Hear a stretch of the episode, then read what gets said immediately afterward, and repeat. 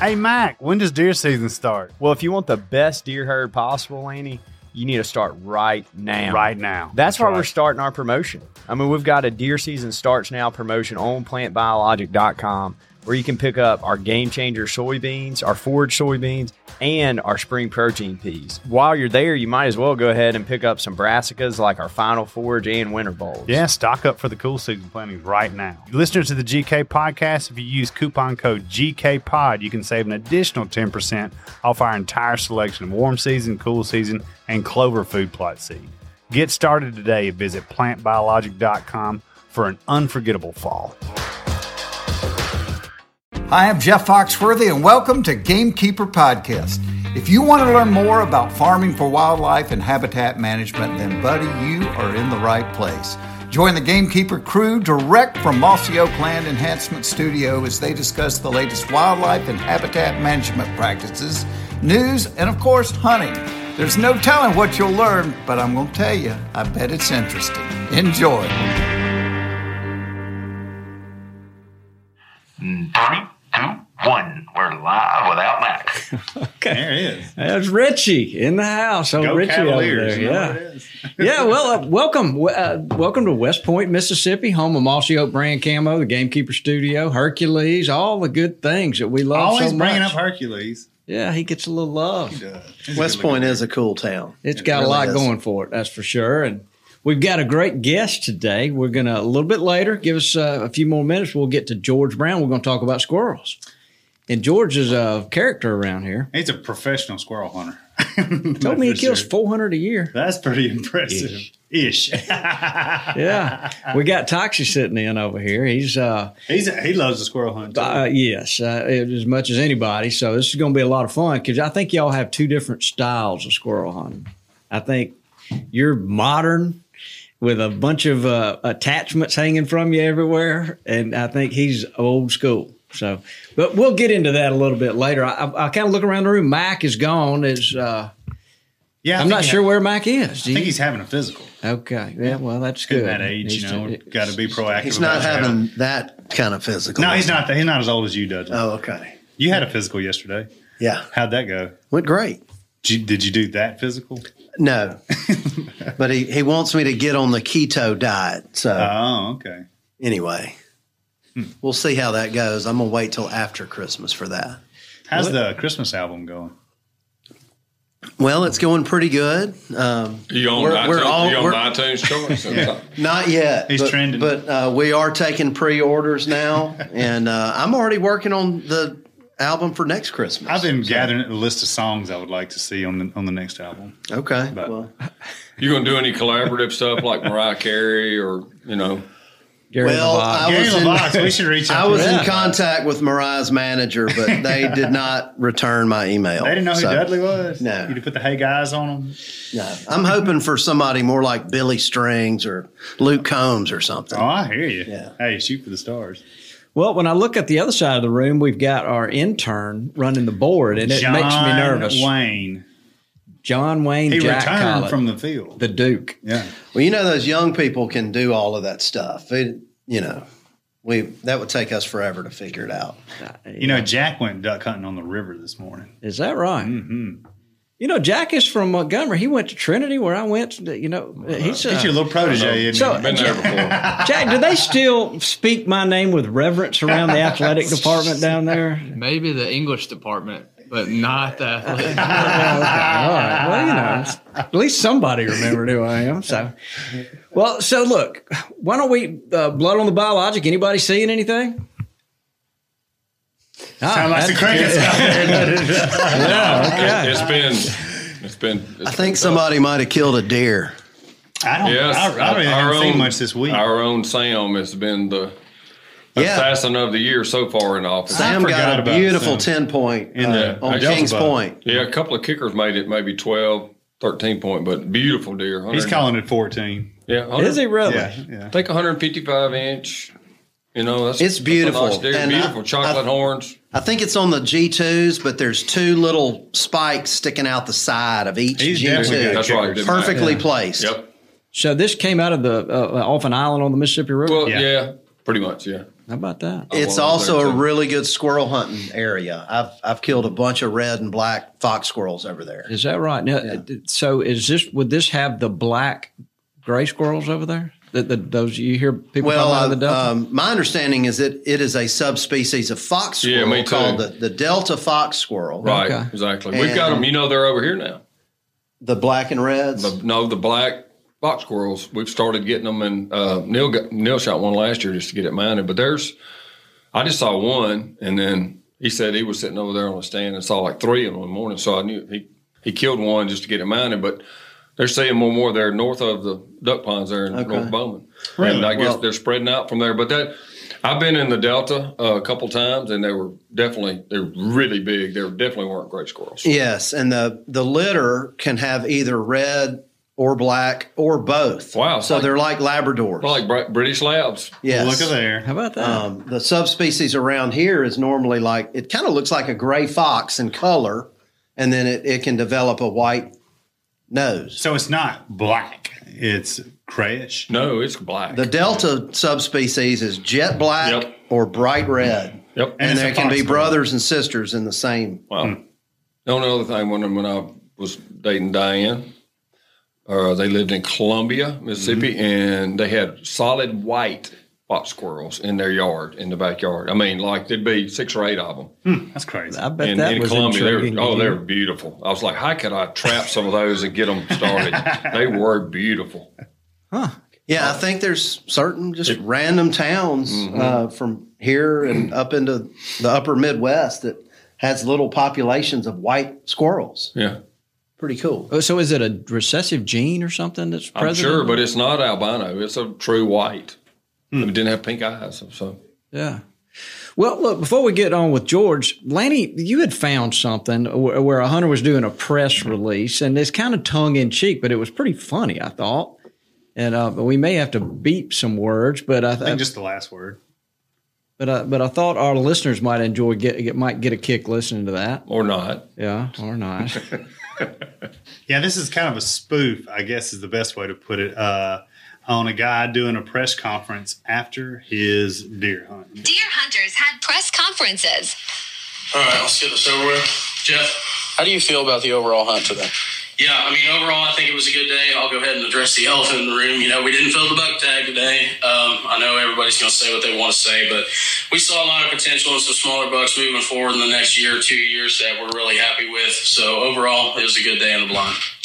Jimmy, how does it feel knowing you had a shooter walk out and you weren't able to bring him home with you? Yeah, I mean, there's a lot that goes through your mind when a shooter walks out, but I'll be honest with you, when I saw how big he was through the binoculars and could, you know, really get a good look at him, it does sting a little bit knowing that we couldn't take him. But we got a lot of faith in how hot these does are running right now. and We got a lot of faith in how hard these bucks are chasing right now in this area. So, you know, we're just looking forward to the rest of the season.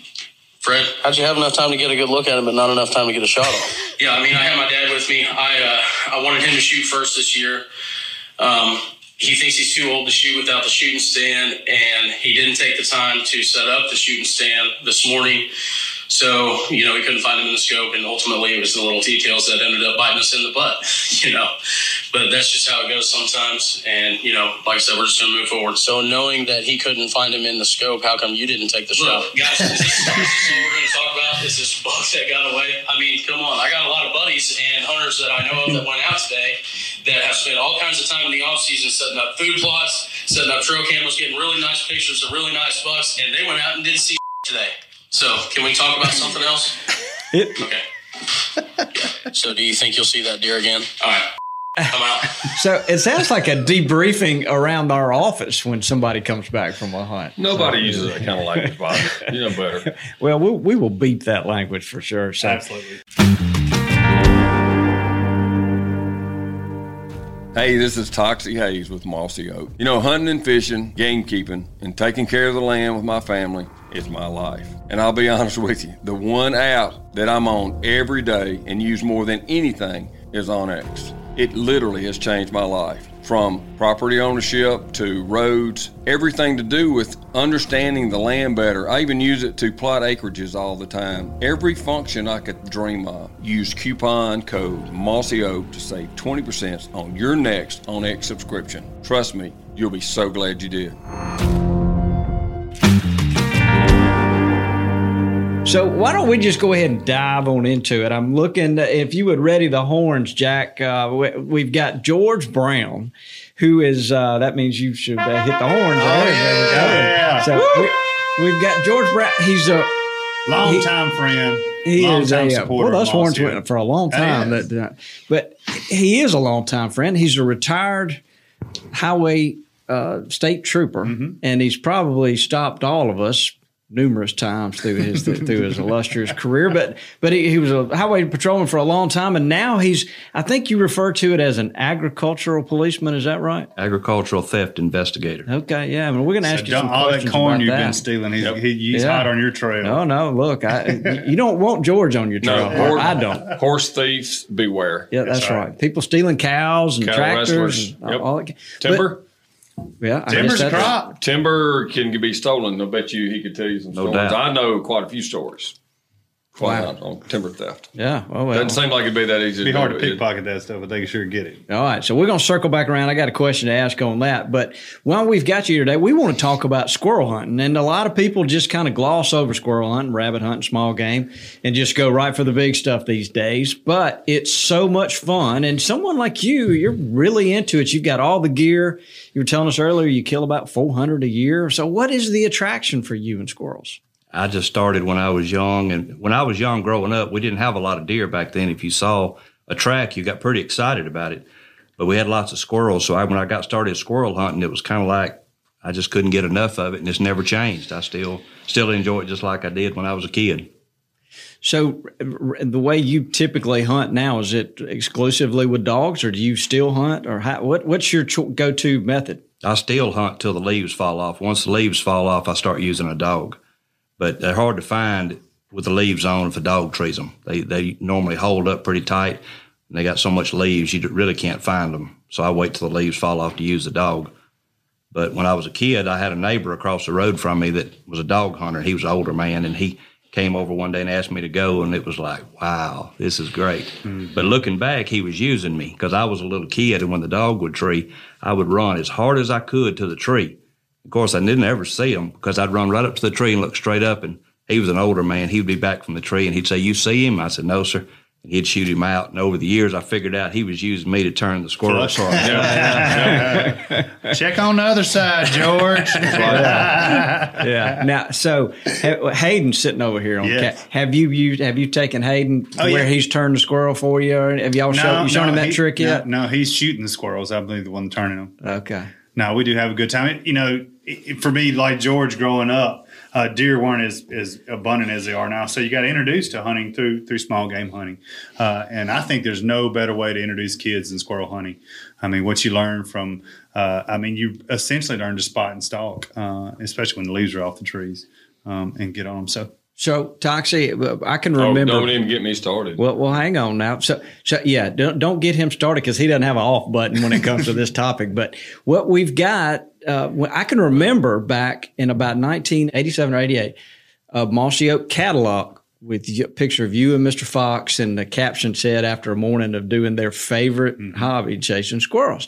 I remember that when I was living in Montgomery at the time, and I mm-hmm. and that'd be when- favorite hobby during squirrel. So that triggered you being the big trophy hunter you are, well, right? so so, but what when I moved over here, I can remember one day I was doing something and somebody around Mr. Fox and they said that's his that's his squirrel rifle, and I remember it being like a Weatherby bolt action with a Zeiss scope on it for mm-hmm. squirrels, and I thought this guy is serious, Serious. about squirrels. I, that's quite a rig. I mean, am I remembering that right? He had a really fancy squirrel He, rifle. he had a couple of them, yeah. mm He had a he had a Browning, he had a he had a Kimber, he had a Weatherby. Um, so yeah, he. I mean, uh, I say this all the time. I haven't said it on this podcast. Maybe I have, but it's just that um, back in those days, like George alluded to, so many kids that was that was the rite of passage to into hunting. It was for me. The first thing, now we we we um, you know, he took me on a dove hunt, and then, but I wasn't really hunting. I was picking his up, and you know, I may have there was one, you know, might have been one wounded on a fence post, and you know, need to finish him off and get him. You know, he's like, but I mean, my first I went hunting was squirrel hunting. There's just so much, and I'm so grateful for that being the rite of passage I had. It was two or three years before I, maybe two years before I even went deer hunting, and you know, um, maybe three before I actually killed the first deer, and maybe four before the first turkey because I was even he would wait even longer to take me turkey hunting, but.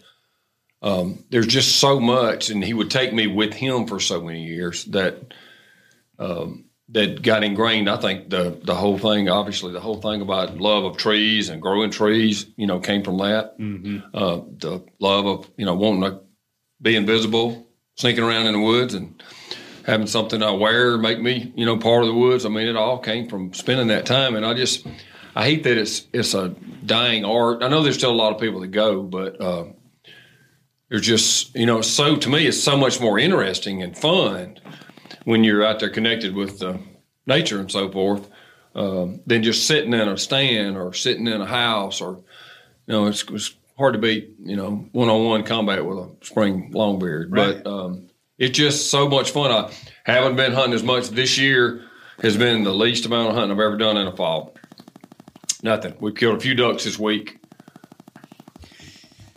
Yeah, mark that time code if you would. But can you hear that? There's something going on. Yeah, I don't know So- what that is. I- I've always assumed it was a phone or a Yeah. Bluetooth or Mark, something. mark that time code there. So, uh, so mine. you've got a lot of fond memories of squirrel hunting with Mr. Fox. Oh, absolutely. But what I was getting to is it was just so much that you absorb and do in the woods. There's so many, like every every squirrel, every tree, every tree type. You know, things change. I mean, there's just so much to learn, and especially the different tree types. Even if you don't learn them all, there's just a foundation of learning as a kid. You know, there's a water oak, there's a willow oak, and there's a white oak. You know, there's different couple of different kind of hickories. Actually, we used to we used to kill them out cutting sweet gum balls. Believe it or not, I mean George probably seen that before too, depending on the And food hungry source. squirrels. Yeah, and even now, um, I notice you know where we've got corn planted for the wildlife, or you know in the duck holes or something like that. They'll be they'll be you can ride your four wheeler down. They'll just be piling out of those cornfields. Yep. You know they'll eat there too. Hmm. So They're opportunists. yeah, for but it just being in the woods and walking and being, you know, just it was just so That's something so is special. so you know this whole thing we do in outdoors is at the end of the day it's that connection with the earth that we were created from and all and so something about squirrel hunting and covering the woods and learning the woods is so connective with nature. Like same thing as someone climbing a mountain or you mm-hmm. know canoeing or something like that. It's just really really cool. And i you know it's it's hard to teach in today's world but if boy if you could get them out there and get them away from their cell phones just a little bit Yeah. and get them interested it's it's so much fun. It's it's interesting to me that you know a lot of us work all week, mm. and and a lot of people work means sitting in a chair, looking at a computer, Oh, and talking gosh. on the phone. Mm-hmm. And then our our way to relax is to go and sit somewhere else for the whole weekend. Uh, in front of the and- TV. no, I'm I'm talking about like in a deer stand. But uh, I, it just I, you know I love deer hunting. It's it's well it's probably my favorite. But I often question that you know. So I'm I'm sitting around all week on my phone, and then I'm gonna go sit somewhere else. But Right. like you go squirrel hunting, you're gonna Yep. cover some Yep. ground. You're gonna burn some calories, get some exercise. You're gonna see all these cool trees and plants and uh, different site types and I just I did that this year. One of my favorite hunts, short of you know springtime, is go bow hunting, especially on a cool high pressure morning. And you know around here, sometimes you have a great morning hunt, sometimes they're a bust. But anyway, hunt. Get in early enough to where you're hunting, you know, breaking daylight in an hour or so after that, and then hop down and squirrel hunt the rest of the morning. And uh, quite a few times. I, I can't ever remember killing like a nice buck and then some squirrels, but I remember quite a few times killing, you know, a doe with a bow and then a mess of squirrels after that. And that's a fun morning. Yeah, it Yeah, is. that is a fun I bet it is. So, George, if you were, uh, you know, the leaves are still on the tree. Let's pretend we're in that time of the year. You pull up at your hunting club. What, what, what are you? You can't. You're camoing up, but are you walking in the woods to a certain? Is there something you're looking for to sit down and break day, or, or, or something you're looking for? I just I just walk and listen. I, I'll walk just a few feet, ten or fifteen feet, and I'll stop by a tree. I try to always stop by a tree to use it as a prop if I if I get a shot. But I just stand and listen, and, and if I hear one cutting acorns or or chattering or whatever the sound is they make, I'll start walking that way real slow. And a lot of times the one that you looking for, you won't find that one. You'll see that one, but when you get there, he's gone. But there, you know, there'll be another one. I've always been amazed at how many squirrels there really are in the woods. Mm-hmm. We walk by so many squirrels Oh, that we gosh. have no idea Absolutely. because I have walked through woods before after a certain squirrel, and then this one chatter. And when he chatters, it's like the whole world comes alive. and I'm thinking, I've walked by, no telling how many, and I had no idea. And I, my dog treed one time. I was on top of a hill, and it was a big bluff, and I could see him. And when he treed, I saw the squirrel go up, and it's when the leaves were off. Every tree around had squirrels going up it. And it was just mind boggling to me that there's that many there that we never know about. Mm-hmm. I like what Toxey said about connecting to the woods. A lot of times, if, even if you don't kill anything, Absolutely. you learn so much about your hunting territory that most people never know. And I've always, I'm not bragging, but I've always said I know my hunting club better than anybody else does because I've, I've crossed, I've been on it, on my feet all over it. And a lot of people, they ride to a four wheeler, they get in a stand, they get back down, they go back out. Sure. They have no idea what's all around them. And it's, it, to me, even if I don't kill anything, it's just fascinating getting to see so much. Mm-hmm. The opening day is normally coincides almost within a day or so, or exactly of the opening of bow season.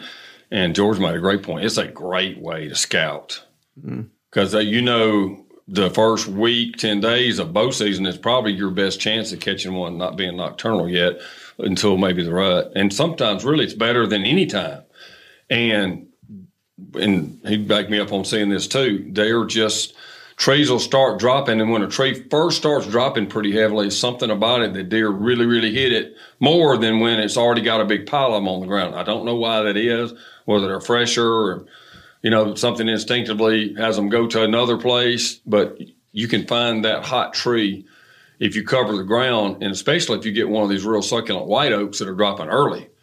You can. It's a great way to scout for bow season around here in the timber. Mm, that makes a lot of sense. So, can I put you on the spot and ask you about some of the vocalizations you're listening for, and, and, and your opinion of what that means when you hear one doing wh- whatever you're about to tell us about? it seems to me that when they're doing it, most of the time they're alerted to something. A lot of times I've I've slipped up on them before when they're doing it, and I don't know why, but they're really hard to find when they're doing that. What are they doing now? Can you make that with your mouth? okay. yeah, Something like got that. something like that. Yeah, do that again, Larry. Let me clear my throat. It's a uh, Yeah, Yeah, that's that's a good one. Yeah. that's right. Yeah. I, and I have slipped up on them before doing that, and I've seen them looking at a deer. Yeah. When I Oh, slipped yeah. up on them, they was looking at a deer, and they were just doing that just over and over and over. And I could watch them through the scope, and they, you know they didn't know I was there. oh bow season. You know, Todd. They'll get right beside you in a tree and look at you and do it. Yep. Yeah. And sometimes late in the afternoon, right when that the sunset, they, they've Yep. got like a whine. What, What's Yeah. going on Yeah. there? Line at the end. I was I kinda- can't do it. It kind of, Yeah. Yes. What, what are they doing when they do that? I don't know. I just remember my daddy taught me all those things, and I remember when we heard that he said that one's going to be hard to find. So 'Cause when they were doing that, they typically were laid flat up or out Yeah. of sight, or you know Yeah. weren't moving much. And uh, usually when they're they're barking like that, their tail flickers Yes, every time they bark, that. and you can pick them out a lot easier. Right. But, they- that whining one, he was like, "We we might as well just move on, find another one, son." So do you use it, any calls at all? I don't. I've seen calls and I've I've been curious about them, but to me the all the calls are that alerted sound. Yes. So to me, when I do that, I'm alerting him. Right. So I never I never tried it. Mm-hmm. You know that that tail is a is a defense mechanism. So for avian predators, so if it was swooping in, he would swoop at the back of the tail, Wow. not the body not know that. of That's the cool. squirrel. So that's, That's what he's very doing. cool. How'd you learn Is that, that? why you? I watch a lot of PBS and nature documentaries. That's what he's doing. I, I've off. noticed George made the the fox squirrels around here. They are so beautiful, red, white nose fox squirrels. Um, they aren't. They don't seem to be quite as sharp as what the gray squirrel. Daddy called them cat squirrels. You probably I heard agree. that too. And they're a lot more uh, vocal and like susceptible to trying to call to them. I know that, and he had gone with a friend of his, and I've tried it sometimes it works. It doesn't. I haven't had it work real well with with the gray squirrels, cat squirrels, but the fox squirrels. he would get something that like a cut a piece of palmetto, you know, if you're further south, or something that sounded like a wing flapping, and then sound like a distressed squirrel, and like some wing flapping. And boy, just fox squirrels start fussing everywhere. I guess they're braver or something. They'll come down the tree looking for what's going. What do you mean? Just kind of feisty, and it's squirrels are just sparking everywhere. Hmm. You probably heard a hawk go after one and hear them all cut up. I saw a hawk catch one Yeah. one time, I bet everybody was just raising insane about it. and it was like the hawk come crashing through the treetops, and he hit the ground so hard I thought it killed him. Wow. Killed the hawk. Yeah. and then when he, he took off, he had the squirrel in his feet. I thought, wow. And I don't know how it didn't kill him because it, I mean, it sounded like a barrel hit the, the ground so hard. You know, you think they're killing them with their talons, but they're actually I they're actually crushing them. The impact. Yeah, that's what PBS? PBS. There we go. yeah, I ain't of prey. seen that. I've seen it once from a distance, but I've seen them catching these old uh, wood rats around here all the time when bush hogging. Yeah. That's pretty interesting, cool to see. But They know the- what a bush hog The is, The thing about the gray sure. squirrels are so much they get they get wild. You know how you know a place you hadn't hunted a lot, the turkeys aren't as wild, the deer aren't as wild, and if it hadn't been hunted for squirrels, they're not as wild, and it actually makes for a lot more fun squirrel hunt. You know, Mm-hmm. but they get educated quickly if you put pressure on them, like a lot of wild game, and just the gray squirrels get wild so much faster. Uh, like a hawk doing that. I've seen gray squirrels cut up everywhere, and then but you can't find one. they're gone. They're hiding, you know. But the fox squirrels will run up a tree and bark at you. You know, they just seem to be so much more susceptible to stuff like that. So we talk about fox squirrels, but we don't see those everywhere. They're they, There are they, a lot of there are a lot of them There are around a lot of fox squirrels they- we have a lot. is there a certain habitat type? Do they like to be around the edge of mm. pastures or, or something? I think more Yeah. hill, hilly places. I've always found them more than I didn't see them in like where I grew up hunting the Alabama river bottoms. We never saw. 'em. In fact, it was a rarity. If they did, they was out in some of the upper upland, you know, piney woods, so to speak, they called. And around here, I see more, but we have so much closer bottomland and upland meeting, but I, I don't see them nearly as much. Um, So if you do a squirrel hunt, you're just as liable to kill a couple of fox squirrels as you. depending on where I go. Like the, the I went this year on the place we got on the Noxubee River down there. It's all gray squirrels. Never saw a fox squirrel. But if I hunt you around the cabin somewhere, uh, just about anywhere, but especially up in the edge or out of the drainage, we'll see. Like around the cabin, you'll see more as much or more fox squirrels. You will. But they're probably more your pets, aren't they? Or, oh, I would never hunt around the cabin. No, no, no. but uh, so there's there's ten subspecies of fox squirrel. Oh, in- wow. In the states, and so they've got different habits. But uh, from what I can tell, most of them prefer what I think of as like old school kind of quail habitat. Mm-hmm. So you've got uh, patches of trees. You have that random, really big wolf tree. Uh, think about uh, a golf course almost. You know, they like the random big trees. Um, of course, that Delta fox squirrel, you find it in the thick woods. Right. But uh, the majority of the fox squirrel subspecies like that more open type of terrain. Yeah, they must not be as productive either because the population of them doesn't seem to expand as rapidly as the gray squirrels do. well, I think it's because we have changed the habitat. It could be. yeah, Um, if they need that. Uh, kind of they, I was reading up on them. They, uh, they nest twice a year, just like gray squirrels do, and you know, breed in the winter and again in the in the spring. And uh, a, a healthy adult squirrel, whether it be a gray fox or red fox, is going to try to have two litters a year. Wow. But uh, So I- the gray squirrel, they're just they're not as picky. They can handle all kinds of different sites. In fact, they're invasive in Europe right now because that somehow got I, they could be more.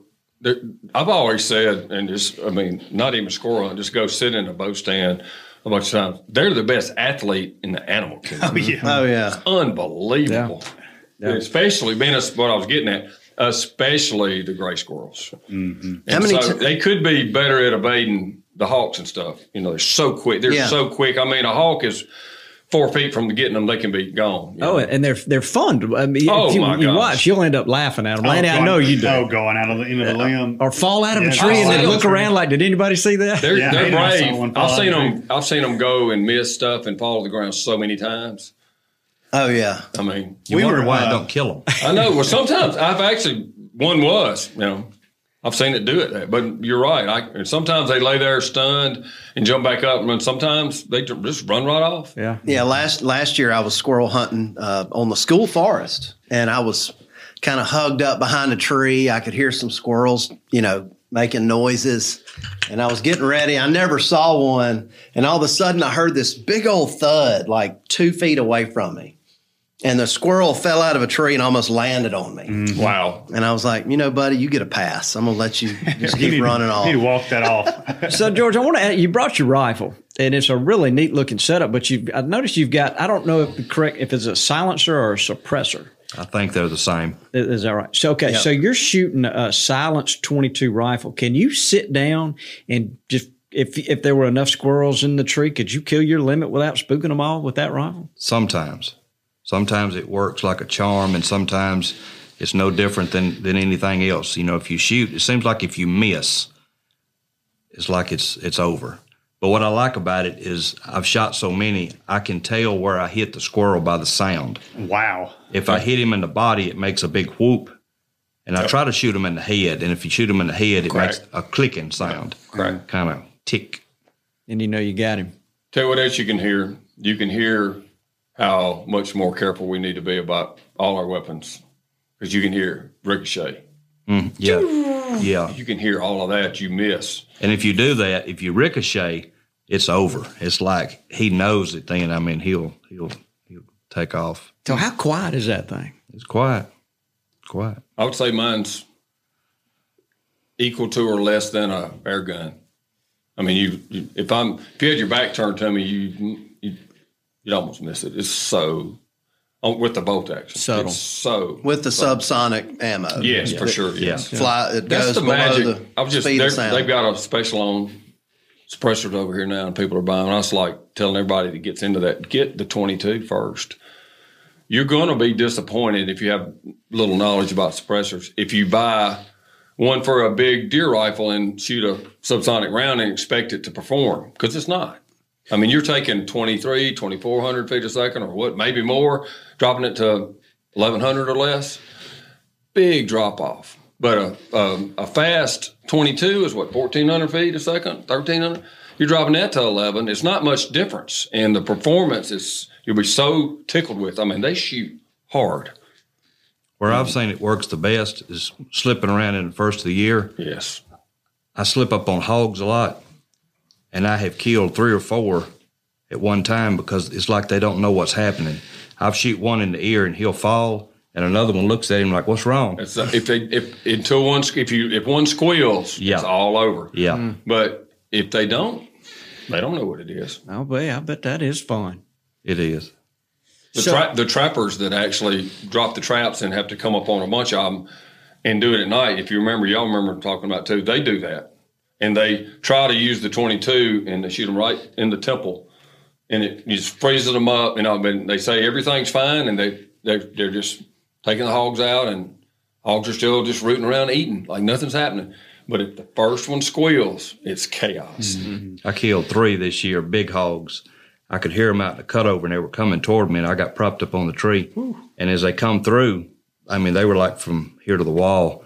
And I shot the first one in the ear, and he fell off into the ditch. And the next one just kept coming. I shot him in the ear. He fell off in the ditch. I shot him. But by the third one, the fourth one, he's thinking something's happening. Yeah. So Why do I keep falling in the ditch? They're so smart. That's it- that's another benefit from squirrel hunting. You run into hogs too a lot. or or you may jump a rabbit. Or, Raccoon, I mean, see a raccoon up in the uh, fork of a tree. I just remember, you know, when I was younger, when there weren't a whole lot of deer around uh, where I lived, my dad and I would peel out on a Saturday morning, and uh, he'd carry a twenty gauge, and I'd carry a twenty-two, or, or vice versa, and we'd shoot doves, rabbits. Y'all we might hunting. we might Yeah. jump a covey of quail, Right. shoot squirrels. Small game and, And uh, fun times. you know, the, if the dog jumped a deer, he'd get a spanking because he wasn't allowed to chase deer. Yep. But yeah, kicking those brush tops. Same exact thing. We do hunt in the fall. We'd hunt, but it was in the timber. Didn't have all of that. But we'd squirrel hunt and hogs and deer season was open and a fall turkey season. So one of my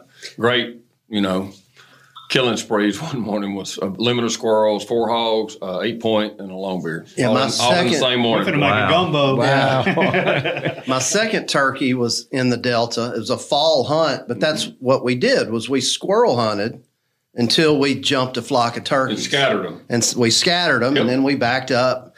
Uh, my dad had a key key had on an old Savage uh, over and under that had a 22 on the top and a 20 gauge on the bottom, Mm-hmm. And that was his fall turkey slash squirrel gun. Didn't they call that a handy rifle? No, I don't know, but a there's been a lot of them made. Yeah. Yeah, Yeah. The double barrel with the rifle. That's what I grew up hunting with. Daddy's a drilling. Drill. oh, those are cool. Yeah, that's Yeah. a really and it nice was, rifle. He didn't have a 22, but he had a 30-30 with. And I, man, I bought one from one of your buddies one time through Bob Dixon, and I've still got one. I haven't hunted with it, but I'm going to. Hmm.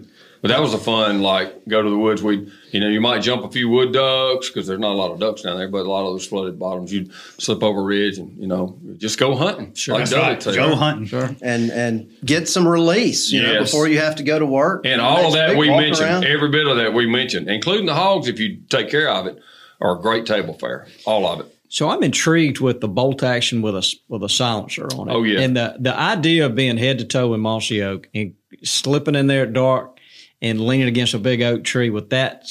I just imagine you were like you're poisonous in there. it's just got to be im- impressive.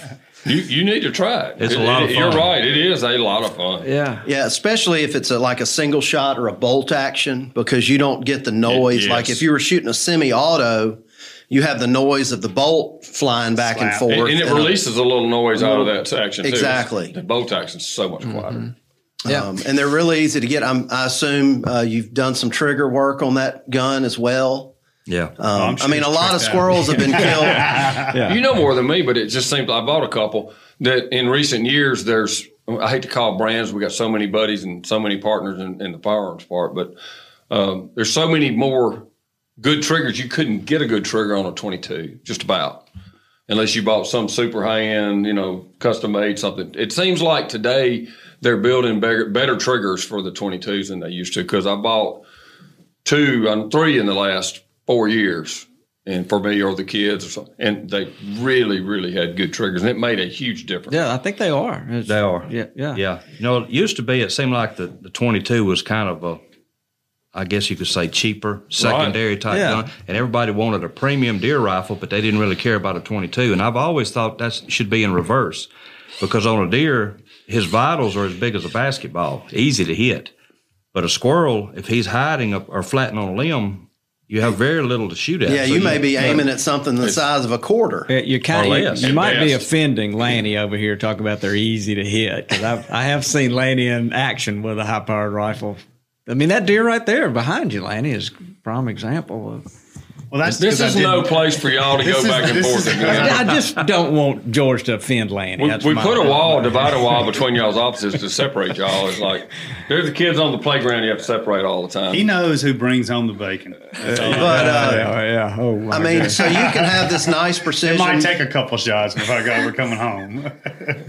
I, I just think it's fascinating how many different genres of squirrel hunters there are. Oh, you know, so you've got this precision rifle. You're slipping around in the woods, hiding behind a tree. You know, walking thirty yards and stopping. You've also got the guy. Uh, I had a uh, one of my dad's buddies growing up. Always carried a shotgun, Mm-hmm. and when he saw a squirrel, he'd take off running at it and shoot it Yeah. with a shotgun. Boom. We used to and then he'd go 200 yards down and, and do the same thing again. He'd sit there, see a squirrel, he'd take off running at it and shoot it. shaking vines. Shaking Yeah. vines, exactly. Um, and there's so many different ways to, to go about it. I kind of prefer the slipping I love it. because this it's a setup. Oh, little it's less impact on so your, much you know, fun. especially if you're hunting private and I, want to keep it I don't know of a squirrel hunter with a dog that isn't totally addicted to it, though, which is the Mm-hmm. opposite of this. And of course, George loves it all. I don't have a squirrel dog. I've been a few times. Uh, Carsey's dad used to have one. Mm-hmm. We had the best time. We'd go at noon or one o'clock. You know, he wasn't waking up at daylight to go, and we have a ball. Yeah. So let's talk about that a little bit. Tell, a, tell us a- about your that's a rare and- thing, but I don't know anybody that has a squirrel dog that didn't just love. That's their favorite thing to do. Yeah, Tell us about your dogs and and and, uh, and a typical hunt with them. I've got mountain curs, and I uh, normally take one or two. I've got a tracking system I put on them. Uh, the tracking system is expensive, but to me, it's it's money well spent because when the dog leaves, you know exactly where he's at. You know how far he is. It'll even beat when he trees. If he gets on a deer, mine are, are I call it tone broke. My tone, yeah, I can tone him. If I tone him, he knows something's wrong and he knows to come back to me. Wow. So I don't even have to shock him. I just beep him. And I tell my daughter, I said, I'm sending him a text. and it's, you know, you're a dog person too. It's just anything, if you're a dog person, anything with a dog just Yes. makes it better. Oh yeah. And Yes, it's like, it does. it's some more of that connection. You know, you got that connection with that dog. We're working together and he wants to please me. He's not really doing it so much that he, he wants to tree the squirrel. He knows I want him to tree the squirrel, so he wants to make me happy. Yeah. And it's just, it just makes it a lot more fun. So is he picking up a scent and trailing that squirrel to the tree, or is he seeing that? Squirrel? It could be either one. Sometimes they will actually, it's called winding. They will actually wind him in the tree. He hadn't even been down the ground yet. But Now, will they watch him? And uh, what do they call it? Jumping timber? Where they- yeah. So will he, will they? Your dogs watch and Yeah. make sure that's. yeah, yeah, they'll follow him to the to the next tree. Do you have to? Do you have to train them for that, or is that something they just pick up on? Well, they own? just kind of pick. They're they're bred for it, just like your labs are bred to retrieve. They're bred to be tree dogs, and and they're bred not so much to fool with deer. They if they run a deer, they won't run it very far, and over time they'll get where they won't run it at all. So over time, if you uh, hunt a property, do the squirrels kind of figure out when they hear those dogs that well, okay, here we got the game's on, and It's everybody. like Toxey said, if you got woods that's never been hunted, they don't they're not so spooky. They'll just kind of lay up. I always say that the woods I hunt, they know when that dog barks, bad things are coming. you better get to a hole. yeah. So you love a chance to go to some place that somebody hadn't been. To. Oh, no hunting. doubt. It's great. Fresh. Yeah. You typically have to wait till after deer season to get access to places. Most of those you do. Like on my club, I can hunt it, but I have to try to pick around and not. Now, if somebody's deer hunting, I won't go in there. I'll I'll go to another place, or uh, sometimes I've turned around and went back home. Is there, um, I guess, obedience training with the dog, and that's it, or I mean, you just had to drag a squirrel through the yard and It's just- get them accustomed to it. Well, when they're young, like right now, you know, when they're say up to four or five months old, I teach them to, you know, come sit, load up in the in the box. I, I teach them about the tone. I, I teach them about a gun. Teach them all those things. Then I start taking them to the woods, and I'll trap coons and squirrels, and I'll let them. I'll hang the cage up and let them tree on them. Then I'll let them go. And I got a funny story. Out on- going toward Harmon, Mr. Fox, they had had that land out there, and they had mm-hmm. cut the pines, and the pines were real small. And I didn't know that coons and possums were bad. And I asked Mr. Fox one day, I said, would it be all right if I took my dog out there and turned squirrels loose because the trees are so small, he can see them when they timber? He said, that's fine, that's fine. Well, I turned loose a possum out there one day, and I told I told Mr. Fox, I said, I wouldn't have told that one. well, I, I, I figured that out. I said, Mr. Fox, I said, I relocated. I wouldn't even shoot the stuff. I'd just let them tree it and then I'd bring them back. And I told him, I said, I relocated a possum the other day. And he said, You did what? so I figured out possums and coons were bad. Don't do Egg-eaters, that. don't bring Hey, it if it in. eats a a turkey no-no. egg, if it eats a turkey egg, it's a Do what? public enemy Well, I didn't know that at the time. You know, I thought I was being a, a naturist, you know, turning loose animals. You know, oh, no, no, no, don't do that. Yeah, that's possums are like the looking in the post office and seeing those pictures up there. That's right. The gamekeeper post office. That's possums must and want coons are up there pretty high with the coats and cormorants and a few more. So listening to you talk, uh, the, I, I we would we certainly understand uh, how much fun it is to hunt with your dog. I'm guessing you kind of lean that direction. If you had to pick one or two, you probably enjoy going with your I don't know. I like both of them pretty well.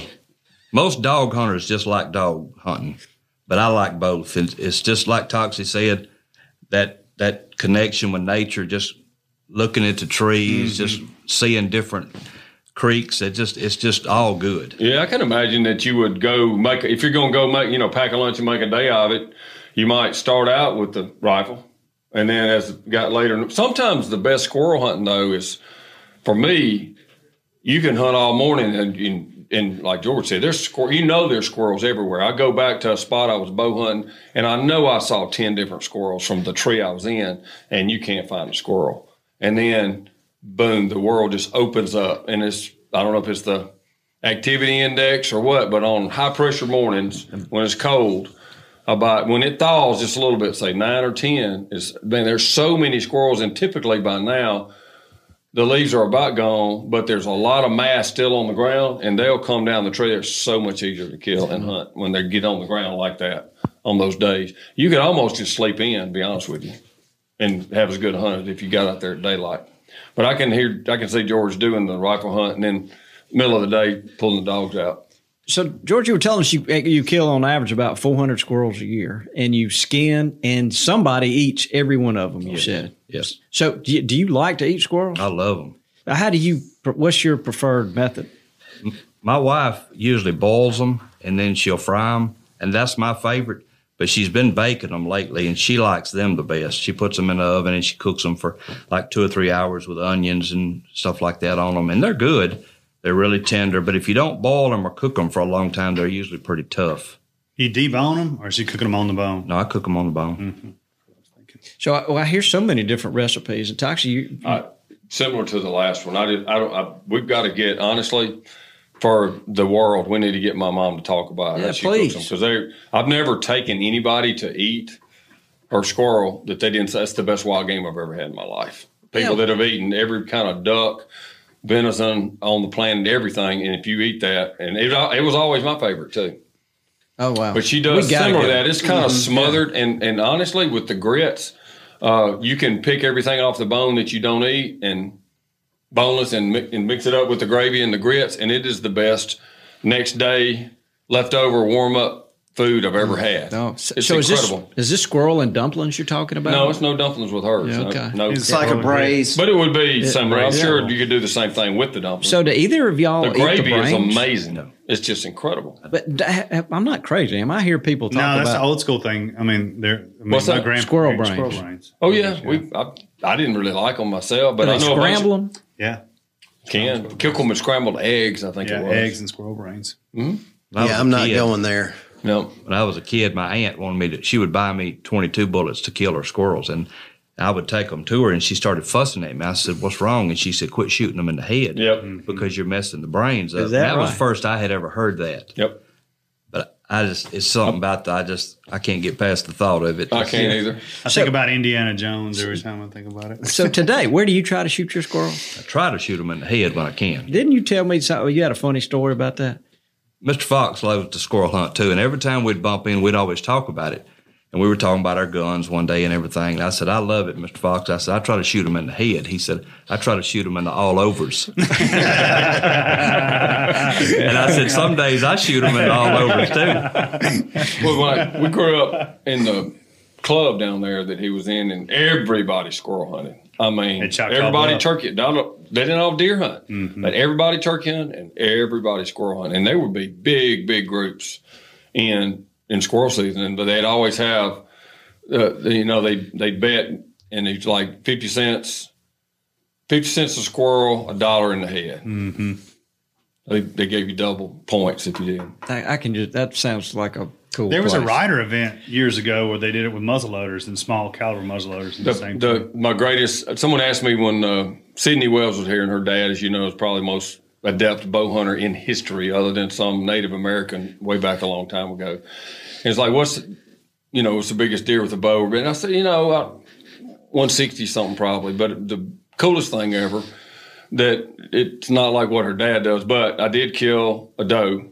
Carson was with me, and I got out. It was one of those mornings, like I'm talking about, and squirrels everywhere. And I killed a limit of squirrels with my bow the same morning. Wow. Shoot. Wow.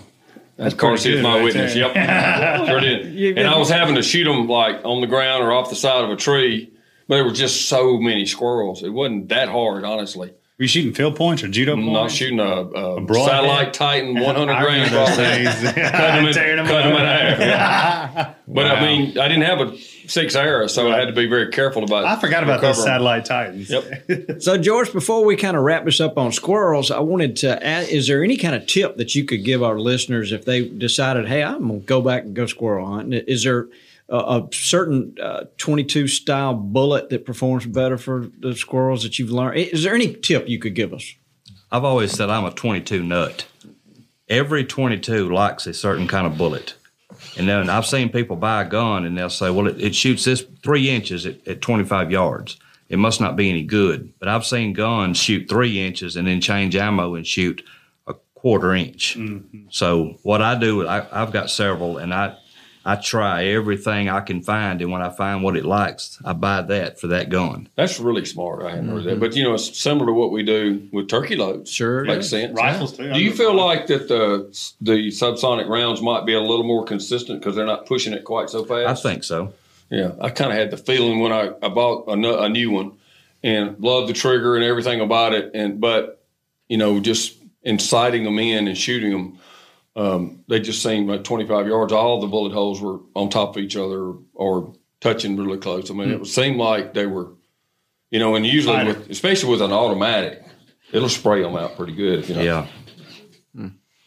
So, George, one of the things I wanted to also ask you about, with you being an agricultural investigator, a lot of these hunting camps everywhere, guys have four wheelers, and, and a lot of hunting stuff is valuable. Are, are, is there anything that you could point out to people that, ways that they should behave to try to protect their stuff a little bit, or are you seeing things getting stolen like we suspect they are? Oh yes, that's big time. Like when the hunting season's going on, like at the end of hunting season, when people leave their four wheelers and their tractors at the hunting camp, they'll get stolen. Then it's it's no trick to it. Just do the things that you know to do, common sense things. Don't leave it sitting out on the highway for everybody to see. Lock your gates. Put up game cameras. And we've had people say, "Well, I put up a game camera and they stole my camera." And I say, put up a dummy camera and then put up a camera somewhere else watching that camera. That's right. So it's it's the things you know to do, but people just they get lax and they don't do it. Take the keys. I mean, they can still steal it, but it's a lot harder. Yeah. Yeah, you want to make it as difficult as you can. You know. And, and turn the fuel off. That's a little old trick. I'm telling you. Yeah. It'll get everybody. So it's happening a lot. I mean, Oh, it does. Timber a lot. What Toxey said is, uh, when I took this job, I didn't know that people stole trees, but it's it's a big big thing. Yeah, there's a big This is- business for you know being an expert witness for trees that get stolen. And Some they'll- of it is they just cross over the line. That's Yeah. most of it. yeah. Encroachment. But now we've had some in South Mississippi, like absentee landowners, where they've come in cut two and three hundred acres. oh gosh, what And, happened to the hunting Yeah. club, Earl? and when they come home, they'll be from say out of state, and they so they're not home. When they come home, you know, six months later, the timber's gone. Then we have to try to track it down, which makes it really hard. oh, I can imagine. yeah. Yeah, that's bad. I mean, I haven't heard of it lately, but say 20 years ago, I heard about them um, before the advent of um, metal drivers in golf. Everything was persimmon, and if I remember right, I may be maybe I'm way off, but my memory, which is failing, tells me it was like three thousand dollars per thousand feet for For persimmon, golf shafts. for persimmons. Yes. and I don't know if they're, they're probably there's still a nice high price tree if you haven't have enough, but uh, pretty sure back old Billy Joe Dye was the forester for the sites, as he said people were pirating persimmon trees off places, and they would actually go in there at night and then have something to drive, try a little like a little Ford tractor like mm-hmm. Clays or something like that, and drag them back out. And people wouldn't even know they'd gotten them till you know later on. They were gone. Now, I haven't heard about that lately, but it may still. I don't know. It'd have to be a high price, maybe a black walnut or something that was mm-hmm. just right. But most of the time, we've had a couple times, or twice, where someone cut the adjacent property and just even clears a bale. And we had to survey it. One time, we had a freshly flagged property line, and our neighbor next to this alerted us and we went in there and sure enough he'd got already cut like five acres but he was steady headed to the biggest saw timber we owned and just gonna get it all and the guys oh you know i i i, I wasn't sure about that man it was clear as a bell i wasn't sure about the property line so i've been uh, had a little escrow account of money in case i kind of got off on y'all by mistake and he made an offer and daddy was trying to you know make it not be a big controversy. He done, and I agree with him. So we just took what he offered, and they didn't touch any more of it. But it showed me how easy it would be. And I bought places when we surveyed them, and then before we ever owned it, someone would cut. They start out, you know, heading north, and then it just, you know, five degrees and a mile later, you're Mm-hmm. Yeah, a couple hundred yards off the property line. Mm-hmm. And so now you can see the survey, and it's just a clear cut that grew back up that we inherited because someone didn't stay on the property. That's probably real common. It is. Well, George, you, you've been we've really enjoyed having you. Uh, if, if, if- is there anything else that you wanted to make sure you mentioned or said, or something we didn't cover? I'll tell you a trick. An older guy I used to hunt with a man named Mr. Bale. He lived out on 47. All he did was dog hunt. He was 80 something years old, and he could see squirrels and he could walk like he was 20, and he loved it. That's all he did, you know. And he used Walmart bags inside his game bag. So when he killed a squirrel, he would take his Walmart bag out and put it in that to keep from getting blood all in his bag. Yep. Mm. And I've been doing that ever since, and it's really good. You know, if you don't, your your bag gets full of blood and it stinks and everything like that. But that's a good tip to me. I've I've got a lot of people doing it now. Everywhere I go, everybody's pulling their Walmart bags out. Putting, Hey, and everybody's got plenty of Walmart bags. That's right. That's right. Um, yeah. How many? How often do you kill a squirrel that has those those botfly larvae? The wolves. I was going to ask about wolves. Yep. I hadn't killed one in years. Yeah, we used to I've see heard them all about the them for years, but I've never seen. I don't think I've seen one. I grew up in Saltillo, and usually at the beginning of the year, I would kill squirrels that had them. I don't know if it's because I'm in the bottoms now, but I hadn't seen a, that in years. Carson's daddy always used to say, "Wait till the frost and you won't have them anymore." That's I don't right. know We that's never started hunting squirrels till Um, the He brought that up. was I haven't seen one in a long time, and we used gonna see them all the time.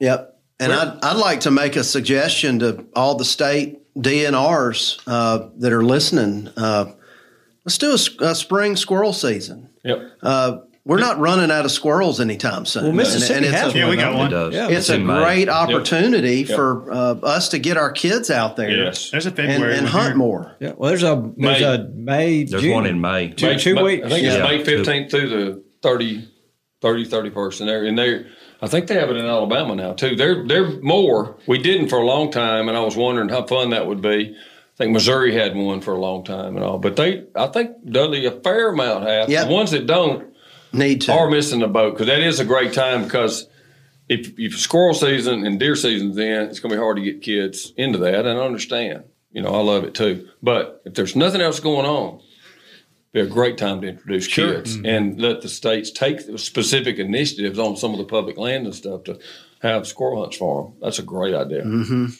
Well, George, we appreciate you being here. I'd love for you to stay with us. Uh, I, I got. Did you get your uh, uh, your sling? That uh, we we er- all we try to our guest get some kind of. Uh, the, the young people call it merch. I'm not, I- you know, I, Swag. yeah. So, uh, so uh, it's a Levy sling. I think you'll really like it there, do. Thank George. And we appreciate you being here. Dudley always answers a question that somebody's emailed in. If you would stay with us, and we, we always learn something here. So, Dudley, what you got for us? today? Okay, so I got an email from somebody named Connie.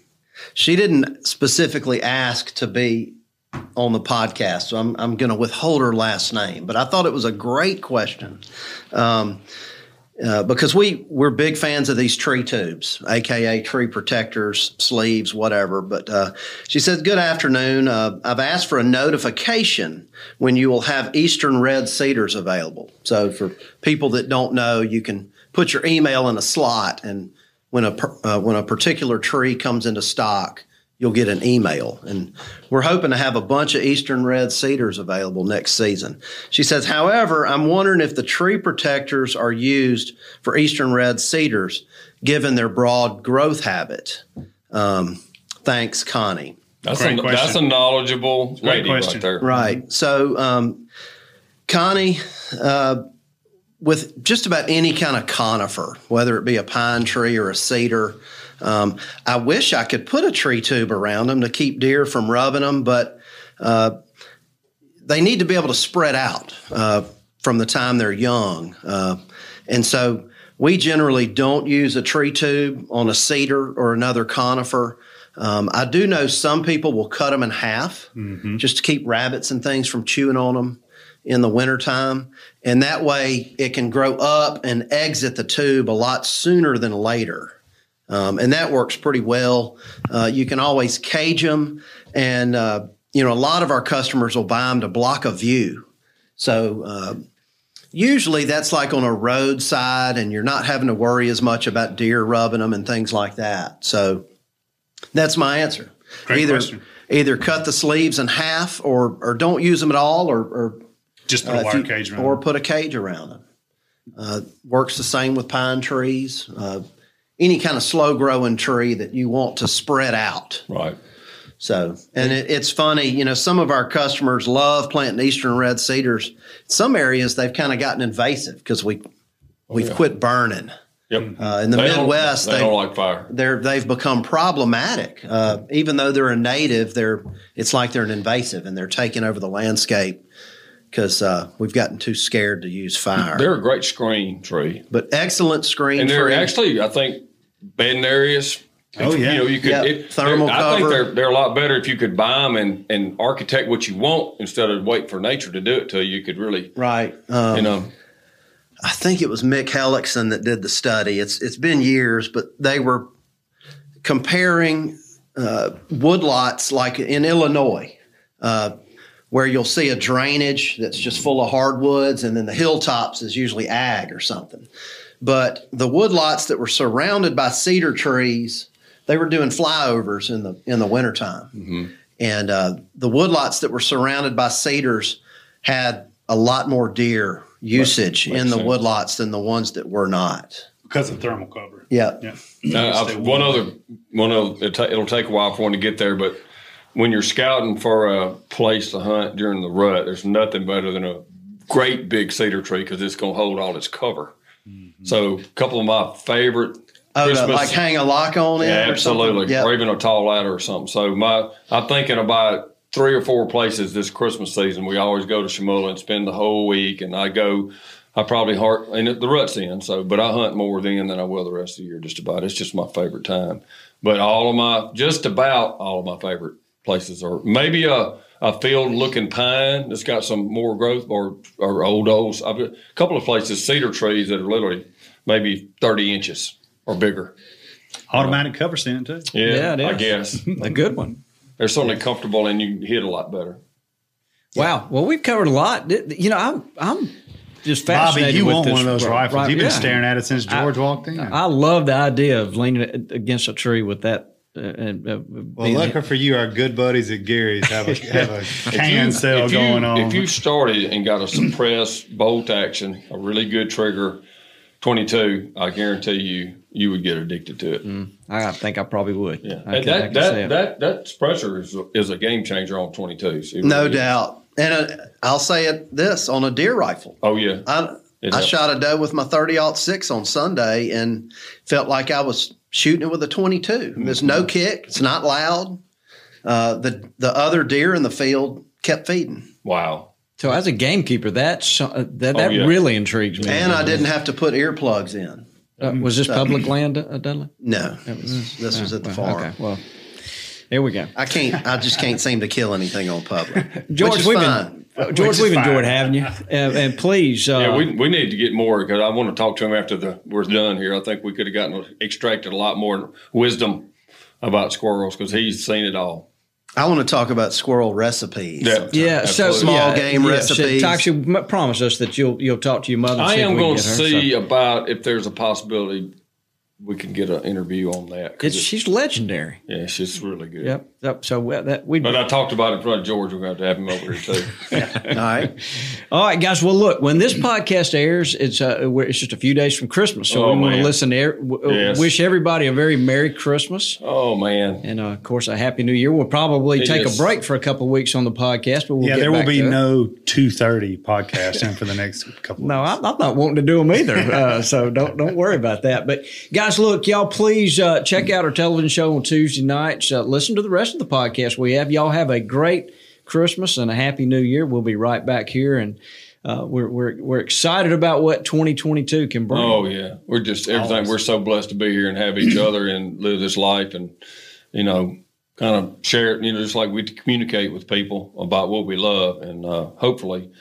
We always pray that we can be more than anything else to be a good example. You know how we do, and uh, how we can point people towards things. And so, uh, Shine that light. this That's right. this podcast, and you know, I always say Thanksgiving is, you know, should be all year long, but it's definitely the the whole entire season should be a Thanksgiving season, Mm-hmm. especially at Christmas. Yeah, it should. George, I'm thankful you never gave me a ticket in all those years you were Me a highway too. patrolman. Me too, Bob. all right, well, say goodbye, Dudley. Goodbye, Dudley. Get us out of here, Jack. Thanks for tuning in to this week's episode of the Gamekeeper Podcast. And be sure to tune in again. Subscribe to Gamekeeper Farming for Wildlife magazine and don't miss the Mossy Oak Properties Fistful of Dirt podcast with my good buddy, Ronnie Cuz Strickland.